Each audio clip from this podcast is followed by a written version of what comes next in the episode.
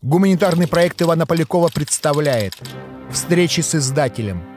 Сегодня мы обсуждаем книгу «Экскурсия на Формозу. Этнографическое путешествие Павла Ибиса». Олег Зимарин, кандидат исторических наук, генеральный директор издательства «Весь мир». Валентин Головачев, кандидат исторических наук, старший научный сотрудник Института востоковедения РАН. Вообще книга, она сама по себе своего рода книга открытия, начиная вот с, с ее названия даже, я думаю, для очень многих э, людей очень много загадочно в самом названии. Э, и кончая тем, что история появления ее, она связана с открытием своего рода тоже. Так что здесь открытие на открытии. Но начнем с того, что Э, книга называется «Экскурсия на Формозу». Я уверен, что очень многим нашим э, слушателям и зрителям э, не, не, непонятно, о чем вообще идет речь. Что это за Формоза такая? Формоза — это остров, который сейчас называется Тайвань. Но дело в том, что мне приходилось много раз сталкиваться с тем, что когда рассказываешь друзьям или знакомым про остров Тайвань, выясняется, что многие люди не знают что это остров и где он находится. И, как правило, такой возникает даже забавный диалог, когда ты спрашиваешь, а вы знаете остров Тайвань? Вы знаете Тайвань? И собеседник говорит, да-да, знаю, конечно, Таиланд. Вот. И тут я вынужден добавить, нет-нет, это остров. И собеседник отвечает с таким же удивлением, да, я и не знал, что Таиланд — это остров. Вот, поэтому Тайвань — это остров, который лежит Э, через Тайваньский пролив к юго-востоку, э, в районе юго-восточного Китая, от китайского материка, отделен Тайваньским проливом шириной примерно в 150 километров, а в древности он назывался Формоза. Это еще одно название, которое было дано ему европейцами в XVI веке. Считается, что а, когда однажды мимо острова проходил голландский корабль, то штурман этого корабля который был португальцем, настолько поразился красоте берегов этого острова, что он воскликнул «Формоза» и нанес это название, как название острова, на морские карты того времени. Отсюда пошло это, и это название, которое широко использовалось во всем мире где-то до середины XX века. Ну а потом оно было вытеснено современным китайским названием Тайвань. Вот поэтому экскурсия на Формозу, на остров Прекрасный, это экскурсия на остров Тайвань. То есть это прекрасный остров. Формоза — это прекрасно, да. да. Прекрасный ну, остров. Португальцы в силу своих мореходных талантов и огромного числа открытий географических, э, прежде всего в Азии, они первыми проложили и путь э, в Индийский океан и дальше. Конечно, у них определенного рода э, была, если не монополия, то приоритет в наименовании очень многих и островов, и даже стран, побережий. Так что это мы им обязаны этим. Э, но вторая часть названия называется «Этнографическое путешествие Павла Ивица». Цель книги – показать через судьбу одного юного морского офицера реальную роль военных востоковедов, как выдающихся представителей русской интеллигенции в изучении стран и народов Азии. Валентин Головачев. Павел Ибис – это молодой человек, который родился и жил в середине XIX века этнический эстонец, выходец из очень бедной многодетной крестьянской семьи. Он родился в районе Ревеля, это современный Тавель. Он не, э, Таллин. не, не аздейский немец. Он был э, уроженцем Эстлянской губернии, поскольку Эстония в то время была частью России и называлась Эстлянская губерния.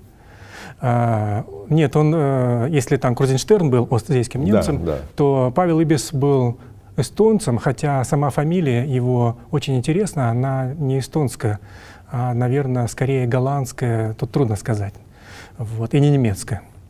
Вот, его родители были простыми крестьянами, и поскольку у них было много детей, они были бедными, то единственная возможность дать своим детям э, образование, это было определить их на казенную учебу, э, на службу, и отец Ибиса, когда ему исполнилось 16 лет, определил его учиться э, в морское училище на штурманское отделение за казенный счет.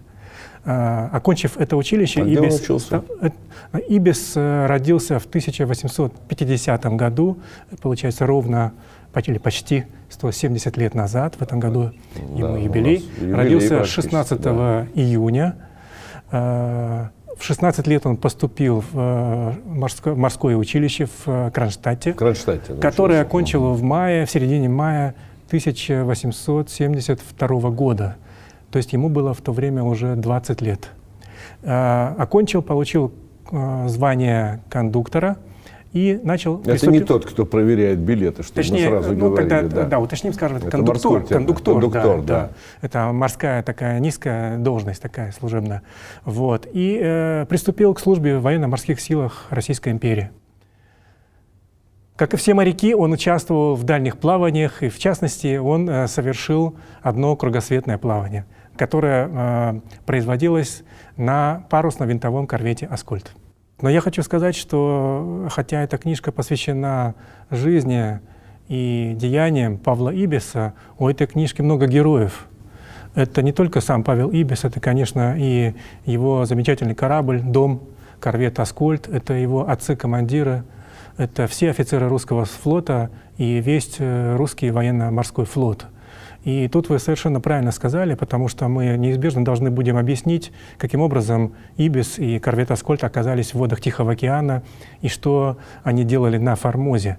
И действительно, если мы посмотрим на историю русского флота, то мы, а, если такими большими мазками ее наметить, то мы видим, что в конце XVIII а, веке, а, начиная со времен Петра, Россия прорубила себе окно, значит, российский флот вышел в Черное море, в Балтийское море, вышел в Атлантический океан. И э, к началу XIX века Россия уже была готова осваивать мировой океан. Именно в это время, в 1803 году, начинается первое кругосветное плавание Ивана Федоровича Крузенштерна. Э, после плавания первого кругосветного плавания Крузенштерна э, русские военные корабли, парусные тогда, они совершали кругосветки примерно с частотой один раз в три года. Ну, сложно было снаряжать такие экспедиции. Ну, это большое предприятие, да, конечно. Да, мы, конечно же, тоже, вы упомянули юбилей, сколько, 200 лет, да, а, плаванию Фадея Фадеевича Беллинсгаузена и Михаила Петровича Лазарева. А, и к середине XIX века, ко, времени, ко времени Ибиса, когда уже появился паровой двигатель, и корабли уже перестали быть чисто парусными, они стали парусно-винтовыми. А, совершение кругосветок оставалось очень трудным делом, но это было все-таки уже не так сложно, потому что корабли не боялись штилей, да, они могли автономно передвигаться. К середине XIX века русские а, корабли совершили, по моим таким грубым подсчетам, а, уже около, наверное, больше 30 кругосветных плаваний. Если посмотреть на историю самого корвета «Аскольд», то даже вот один корабль, корвет «Аскольд», он совершил за свою жизнь, а э, срок жизни парусного корабля — это примерно ну, 30-40 лет. А корвет «Аскольд» совершил два кругосветных путешествия. Павел Ибис принимал участие во втором кругосветном путешествии. А в первом кругосветном путешествии принимал участие еще один герой истории русского флота. Это было в 60-е годы XIX века э, в качестве гардемарина на корвете «Аскольд» совершил полукругосветку переход из Нагасаки в Кронштадт. Будущий знаменитый адмирал и командующий Тихоокеанской флотилии, э, будущий адмирал, а тогда гардемарин Степан Осипович Макаров. Павел Ибис был э, даже не офицером, а сначала кондук кондуктором, а потом прапорщиком. И... Это уже младшая офицерская должность. Да, да. А, это как бы подофицер, да, там. Вот, и был такой забавный момент, эпизод, когда мы открывали выставку, посвященную экскурсии на Формозу и, и, и Павлу Ибису в Центральном военно-морском музее в Петербурге. И одни из а, коллег, организаторов выставки из этого музея, они задали такой интересный вопрос. Они спросили меня, а почему ты посвятил эту выставку какому-то прапорщику? Смотри, у нас тут адмиралы вокруг, эполеты, ордена, знаменитые люди, а вы делаете выставку про какого-то прапорщика. Этот вопрос меня так сильно сначала немножко озадачил, а потом, подумав, я понял, что ведь э, нет ни одного адмирала, капитана корабля и командующего эскадры или флотом, который бы начинал свою карьеру с адмиральских эполет да, там, и с генеральских званий, там, и адмиральских званий. Они все скажем, включая того же самого Степана Осиповича Макарова, начинали с самых низких должностей. Это юнги, гардемарины, кондукторы, прапорщики. Если вспомнить того же Ивана Крузенштерна, ведь он отправился в первую кругосветку не в качестве адмирала, а в качестве э, капитан-лейтенанта. И было ему тогда 33 года. Адмиралами не рождаются. Адмиралом он стал, адмирал стал лет через 10, и академиком четырех европейских академий. Это было через 10 лет. А, командир э, Ибиса Павел э, Петрович э, Тыртов, он был тоже 31-летним капитан-лейтенантом. А вспомните Лазарева Михаила Петровича. Он что, адмиралом отправлялся на паруснике мирные к берегам а, Антарктиды? Он в то время был тоже 31-летним лейтенантом, даже не капитан-лейтенантом, а лейтенантом. И потом уже через много лет стал а, а, командовать флотами, там, стал, стал известным адмиралом. Ну, им в каком смысле больше повезло. Да. По и жизни они дослужились до Они просто Почему? прожили долгую жизнь прожили и славную жизнь, жизнь, да, поэтому им повезло больше, чем Ибису. Что касается корвета «Аскольд», то он просто как бы совершал дежурную дежурный кругосветный рейс, который, как правило, растягивался на 3-4 года. В течение 3-4 лет этот корабль, на котором служило, вот на корвете Аскольд конкретно служило 340 человек. Вообще огромная, огромная команда. Это небольшое судно, вот да. представьте себе размером 76 метров шириной 12 метров, на котором скучно проживает 340 человек, из них примерно 20 офицеров. Вот. Зачем отправлялись русские суда в, в дальние моря и океаны? Дело в том, что э, каждое судно, которое выходило в кругосветку, имело определенное предписание – точнее даже стандартное предписание. Значит, всем этим кораблям вменялось в задачу устанавливать э, контакты с э, живущими за дальними морями и океанами народами и правительствами других стран, устанавливать возможности для снабжения русских судов в портах этих стран, для того, чтобы выполнять дипломатические, представительские функции, для того, чтобы совершать крейсерство и как тогда говорилось, демонстрацию русского флага в дальних водах и океанах. Кроме того, как известно, все эти суда, будучи военными, э, чаще всего даже и не выполняли военную функцию. Пушки были, порох был, он был сухим, вот, но воевать не приходилось. А получается, что главное... Но на море могло случиться всякое, поэтому надо было быть конечно, готовым. Да. Конечно, надо быть, было быть во всеоружии, да. Конечно. Вот. Но тем не менее, вот эти э, русские военные суда выполняли много других очень важных функций. Допустим, научные, да, там, скажем, как экспедиция э, Белликсгаузена и Лазарева. Э, все суда фактически занимались э, научными изысканиями, даже если на них не было э, приписанных ученых, натуралистов, если не было ученых, то это научной работой, которая включала географию, там, гидрографию, биологию, конечно, астрономию, метеорологию и этнографию. Выполняли в этом случае офицеры, которые попутно со своей службой осваивали эти специальности. Кроме Но это того, говорит еще об их подготовке, потому что офицеры русского флота получали великолепную подготовку, ну, не так глубокую, как какой-нибудь э, специализированный исследователь академический, там, да, но тем не менее они могли выполнять эти функции. Я буду считать, что труд мой с лихвой окупился, если эти небольшие заметки послужат кому-либо для справок в будущем путешествии на Формозу или чем-нибудь дополнят написанное о ней. Но, повторяю, что только благодаря содействию его превосходительства адмирала Брюмера – я мог собрать сведения, здесь изложенные, а потому, как я, так и те, кому они послужат, должны быть исключительно ему благодарны. Павел Ибис. При своих замечательных личных Научные. качествах они, конечно, получали еще и замечательное образование. Великолепное образование, которое включало очень многие стороны значит, знаний, в том числе, конечно же, и иностранные языки, и астрономию, и математику, и так далее. Вот. И поскольку они служили в море, э, служба была очень тяжелая, они, конечно, были очень, как сейчас бы сказали, конкурентоспособными, они очень легко и быстро учились. Они были умными, они были э, интересующимися, и они в течение... К тому же в плавании ведь это дело скучное, да? Если ты не, не стоишь там на вахте, да, а сидишь в своей каюте, надо что-то делать. Вот можно учиться, можно изучать, можно осваивать науки, можно изучать языки. Вот, поэтому, э, если не было ученых, как скажем, э, таких, как, скажем, э, Миклуха Маклай, который был, путешествовал на корвете «Витязь», а корвет «Витязь» — это брат-близнец корвета «Аскольд», то тогда научные задачи выполняли молодые офицеры. Вот Павел Ибис как раз и был одним из офицеров, которому было поручено выполнять подобные функции, собирать сведения о народах, в тех портах и странах, куда приходил корвет «Аскольд». В отличие от своих коллег, Павел Ибис э, не открывал какие-то новые материки, новые острова и проливы, э, новые течения. Но он, э, помимо кругосветного плавания, за свою короткую жизнь он совершил еще одно великое дело — это экскурсия на Формозу. То есть в определенный момент, когда а именно в конце декабря 1874 года, когда корвет «Аскольд» встал на ремонт в Гонконге, он отпросился, взял отпуск и отпро... получил разрешение своего начальства, командира Тихоокеанского отряда судов контр-адмирала Брюмера Федора Яковлевича, кстати, его земляка, эстонца, Теодора, и отправился в путешествие на Формозу. И тут мы сталкиваемся с вопросом о том, зачем он отправился на Формозу и почему начальство освободило его от обязанностей на корабле и позволило в течение двух месяцев предпринять такую экзотичную экспедицию.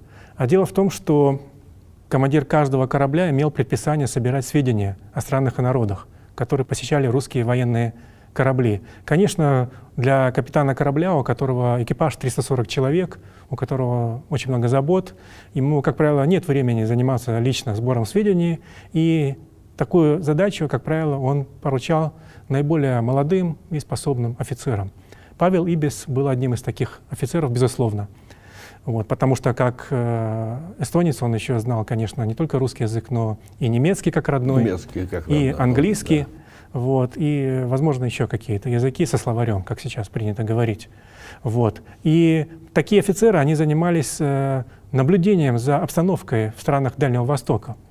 Но тут надо сказать, что как раз в это время э, на Дальнем Востоке, в районе Тайваня, происходили очень интересные политические события. И это связано с... Э, за которыми наблюдали внимательно... С подъемом еще одной державы. Да, за которыми внимательно наблюдали русские военные моряки. Связано это было, как вы совершенно верно сказали, с подъемом, с появлением новой, э, такой амбициозной, колониальной, современной азиатской державы, как Япония. Япония тогда еще не была метрополией, то есть не имела своих колоний, но уже задумывалась над возможностью найти какой-нибудь свободный кусочек земли, который можно было бы превратить в собственную колонию. Вот одним из таких потенциально возможных кусочков оказался остров Тайвань. И именно в это время, когда корвет «Аскольд» оказался у берегов юго-восточного, юго-восточного Китая, вспыхнул очень серьезный дипломатический конфликт между Китаем и Японией, между Токио и Пекином. Этот конфликт был связан с морскими делами, наверное, стоит в двух словах сказать, ну, поскольку конечно, это послужило да. поводом, который пробудил интерес Ибиса, а может быть, скорее даже ему приказали изучать обстановку по приказу командиров, который значит, обратил внимание Ибиса на Тайвань. Дело в том, что за несколько лет до э, экспедиции Павла Ибиса у берегов э, Тайваня, Южного Тайваня, там была очень такая сложная всегда морская обстановка, скалы, ветры, течения, разбилась э, судно рыба, рыбаков с японских островов, тогда еще не, это были спорные острова, с островов Рикю. Вот. И местные аборигены, когда э, спасшиеся с... Тайваньские аборигены. Да, тайваньские да. аборигены, когда значит, э, жертвы кораблекрушения высадились, высадились на берег, 66 человек, они просто, какой-то инцидент произошел, недопонимание какое-то, они перебили большую часть экипажа, Э, живых остались только 12 человек. И вот этот инцидент, он спровоцировал международный конфликт, потому что японское правительство обратилось к, с требованием к императорскому двору в Пекине, с требованием покарать аборигенов за убийство японских подданных. На что э, китайские дипломаты, а китайский император ответил уклончиво, что вот э, Дело в том, что вот та часть острова, где, находится, где находились аборигены тайваньские, где произошел этот инцидент и убийство, она, оно не контролируется эффективно китайскими властями. Эти аборигены ведь не были китайцами? Да, нет, конечно, это малайск, малайского типа, да, австронезийцы. Вот, это не, э, не монголоидная раса даже, вообще другая раса. Вот, и когда китайцы сказали, что они дали понять японцам, что они умывают руки, японцы сказали, а ну ладно, раз это не ваша территория, раз это не ваш суверенитет, ну тогда мы их сами покараем. А после того, как мы их покараем, мы, наверное, э, установим свой суверенитет над соответствующей частью Тайваня. Возникла почва для серьезного международного скандала, э, основанного на вопросе о суверенитете, который привлек внимание всей Азии и даже всего мира. Что все страны с большим интересом следили, удастся ли Японии оторвать у Китая э, кусочек территории, ссылаясь при этом на нормы западного международного права. Это 74 год? 1874 год. 74 да. А революция Мэйдзи вот сразу что За 6 лет до этого. За 6 да. лет до этого. К этому То времени есть... Япония уже начала модернизацию, в частности... Только-только начала. Модернизировала свою армию, что самое главное. Армию нужно было как-то проверить. К тому же в это время в Японии была собственная внутренняя смута, поэтому смутьянов нужно было выслать, занять каким-то важным делом. И в тот момент, когда переговоры между Пекином и Токио зашли в тупик, японцы просто взяли и соорудили, как пишет Ибис, э, с потребным шумом военную экспедицию на Тайвань. Послали туда несколько тысяч своих солдат, которые высадились на остров и покарали аборигенов. И Везде а, Россия, как нейтральная держава, она очень внимательно следила за событиями, которые Прозорливо. Да, вокруг Формоза. Сказал, да. В частности, значит, э, посол России, Российской империи в э, Китае и Японии э, Бюцев направил специально канонерку Горностаи для того, чтобы она наблюдала, которая за полгода до экспедиции Ибиса значит, под командованием тогда капитан-лейтенанта, а потом контр-адмирала Владимира Африкановича Терентьева, просто пришла туда, на Тайвань, и как нейтральный значит, э, офицер он общался и с китайскими адмиралами, и с японскими. Он и посетил японский военный лагерь на Формозе, и потом написал очень подробный отчет об этом. Параллельно э, за событиями наблюдали и другие военные моряки, в частности, вот э, Павел Ибис, как офицер с корвета «Аскольд». Павел Ибис даже опубликовал статью на эту тему, которая опубликована в журнале «Живописное обозрение» в зимой, э, в январе 1875 года, которая называлась «О делах на Формозе», о формозских делах. Вот. Я думаю, что именно эта статья, это поручение отцов-командиров послужило поводом, который пробудили у него личный интерес к тому, что происходит на Формозе. Поэтому, когда в декабре 1874 года японцы, получив сатисфакцию от Китая, вывели свои войска. Ну да, хорошие из, деньги из Формозы. заплатил Китай тогда, возмещение. Для Китая это были небольшие деньги, для японцев это было спасение лица, потому что они уже сами не могли сидеть на этой Формозе, где они потеряли в боевых действиях там 10 или 20 человек, но потеряли сотни человек из-за малярии. Вот. Им нужно было уходить. Ну, конечно, уходить красиво. И они получили компенсацию денежную с э, китайцев якобы за те казармы, дороги, которые они успели отстроить за полгода на Тайване. Вот в декабре японцы, 3 декабря японские войска ушли с Формозы, а в конце декабря, буквально через 2-3 недели, Павел Ибис э, сел на парусный корабль, потому что он не хотел ждать дежурного парохода, и поплыл на Формозу, чтобы посмотреть лично, из Гонконга, из Гонконга да. значит, на юг, в южный порт Такао, сейчас это Гаусюн, чтобы своими глазами посмотреть, что там происходит. Э, конечно, получив перед этим разрешение командиров. Э, почему командиры разрешили? Конечно же, э, его поездка, она, конечно, была обставлена как личная поездка с научными целями, но, конечно же, без всякого сомнения, это была и общая разведка, как бы сейчас, наверное, сказали, да, так? Ему нужно было разведать обстановку на Тайване. Итак, Ибис оказался на Формозе сразу после того, как оттуда ушли японцы. Да.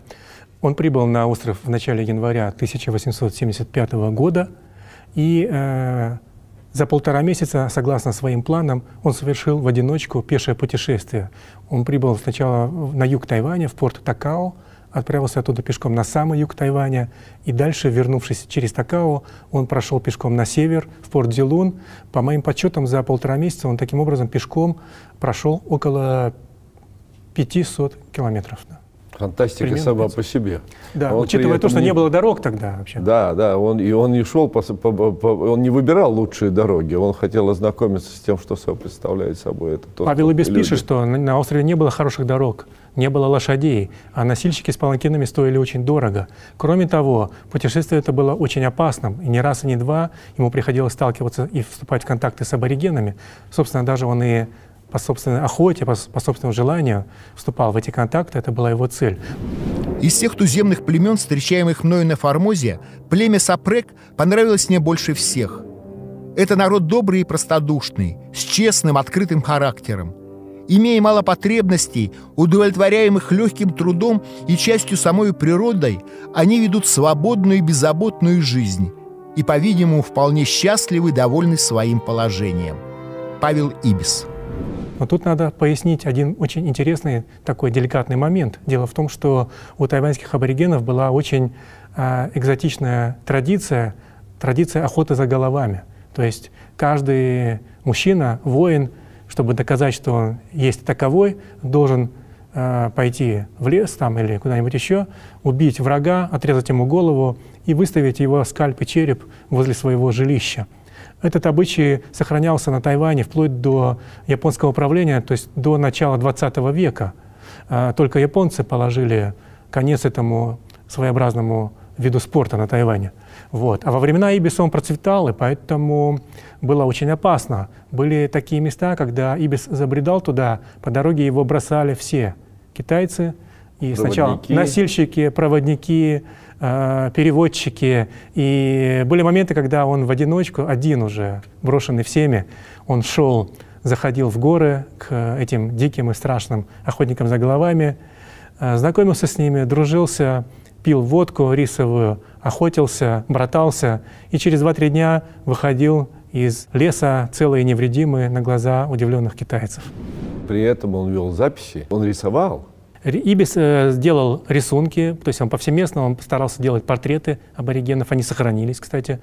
Э, он вел дневниковые записи, и на основе которых уже после возвращения на корвет Аскольд он переработал свои записи и опубликовал две очень подробные, интересные, обстоятельные статьи. Одна из них, первая, на русском языке, вышла в 1876 э, году в Кронштадте в журнале «Морской сборник», это старейший морской журнал в России, который до сих пор до существует. Издается, конечно. Да, да знаменитый. Уважаемое издание. А вторая статья вышла через год на немецком языке э, в Германии, на немецком языке в журнале «Глобус». Они примерно одинаковы по содержанию, но э, во второй статье Ибис, конечно, уже больше систематизировал материал.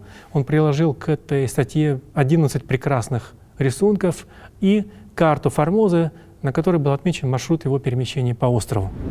Дальше произошла драматичная история, потому что э, вторая статья на немецком языке вышла где-то в июле 1877 года, а Павел Ибис умер за несколько, несколько месяцев до этого, он не видел эту статью, умер э, от неизвестной болезни в возрасте 25 лет. После его смерти и выхода статей о нем очень быстро забыли, Э, какая-то статья еще о нем вышла в конце лет через 10 на английском языке в Америке, а потом в России про него еще быстрее забыли, забыли на 100 с лишним лет. Забвение э, не, заслу... не заслуженное абсолютно. Да. да, конечно, настоящие подвиги не должны быть забыты, герои не должны забываться. Вот. И поэтому, к счастью, через сто лет про Ибисов вспомнили. Эта заслуга принадлежит ленинградскому тогда еще ученому советскому Михаилу Фальковичу Чигринскому, который как раз случайно наткнулся на англоязычную статью Ля Купри про Ибиса, э, нашел его статью в немецком журнале «Глобус», подробно пересказал содержание этой статьи, и, что еще очень важно, он э, зашел э, в архив военно-морского флота российский, советский тогда, да, и нашел документы, связанные с Ибисом, его личное дело, и на основе этих документов он в общих, в общих чертах восстановил биографию Ибиса. Но что интересно, что Чегринский знал о статье про, в журнале «Глобус» на немецком языке, но совершенно не знал о том, что была другая статья в журнале э, «Морской сборник» на русском языке. И в своей статье в конце биографии Ибиса он пишет «Жалко только, что в наследство от Ибиса нам осталась всего лишь одна статья. К счастью, да? это было не так. Это не так. На самом деле, вот уже по итогам наших поисков, э, через много-много лет, мы сегодня можем точно сказать, что Ибис опубликовал пять статей. И а все они у нас в книге на, опубликованы. И четыре из них на русском языке. Все эти пять статей, включая немецкоязычную, вошли в качестве приложения в нашу новую книгу «Экскурсия на Формозу».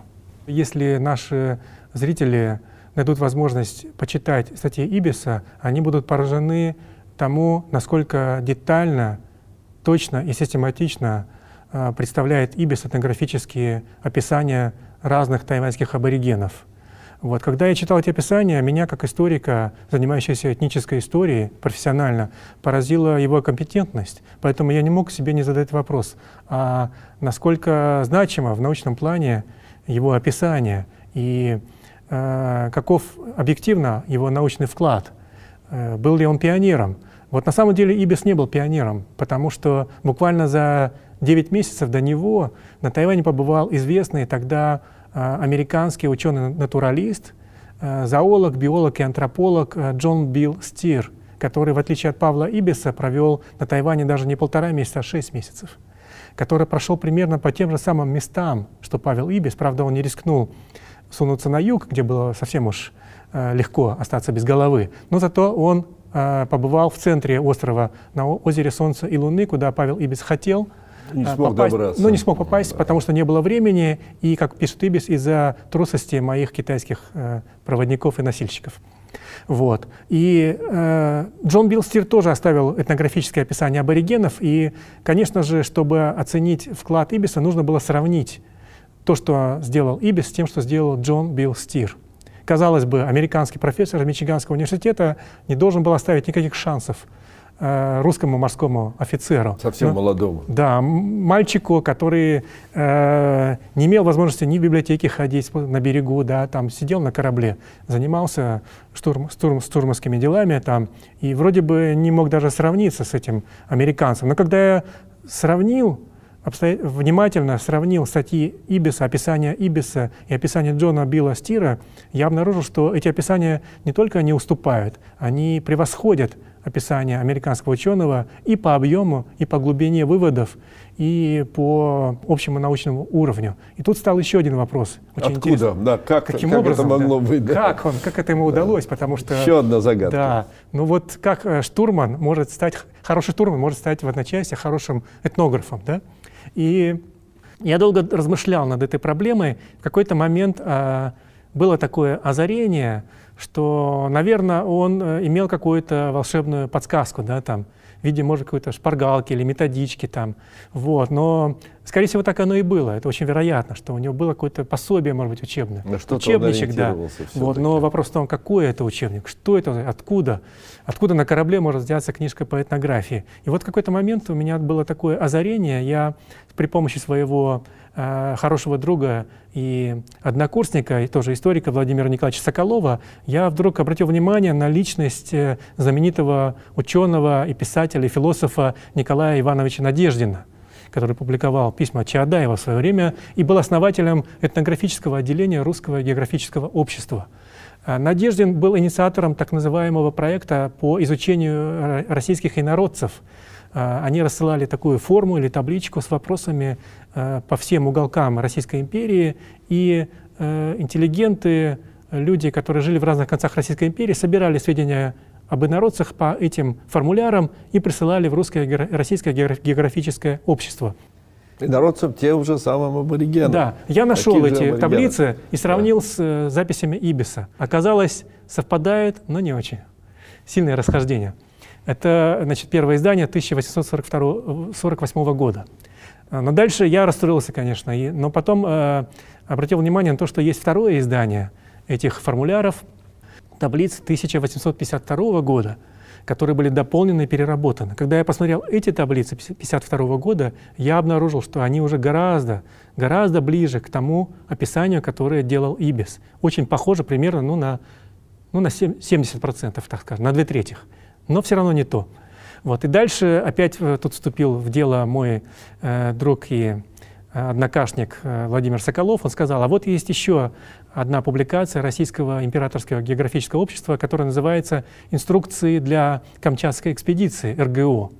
И когда я открыл, нашел текст этой инструкции и открыл первый раздел этнография, который там где-то, ну, десяток, дюжина страниц, и стал читать этот раздел, я вдруг увидел, что это вот э, слепок, матрица, по которой Ибис делал свои описания. Когда я сопоставил э, шаблон этого раздела с описанием Ибиса, они совпали ну, примерно на 90%, то есть не только структура вопрос, сами вопросы, но и композиция, и даже лексика да, совпадает. То есть там, допустим, э, в инструкции сказано, что как освещается жилище, да, там, и Ибис пишет освещение такое-то.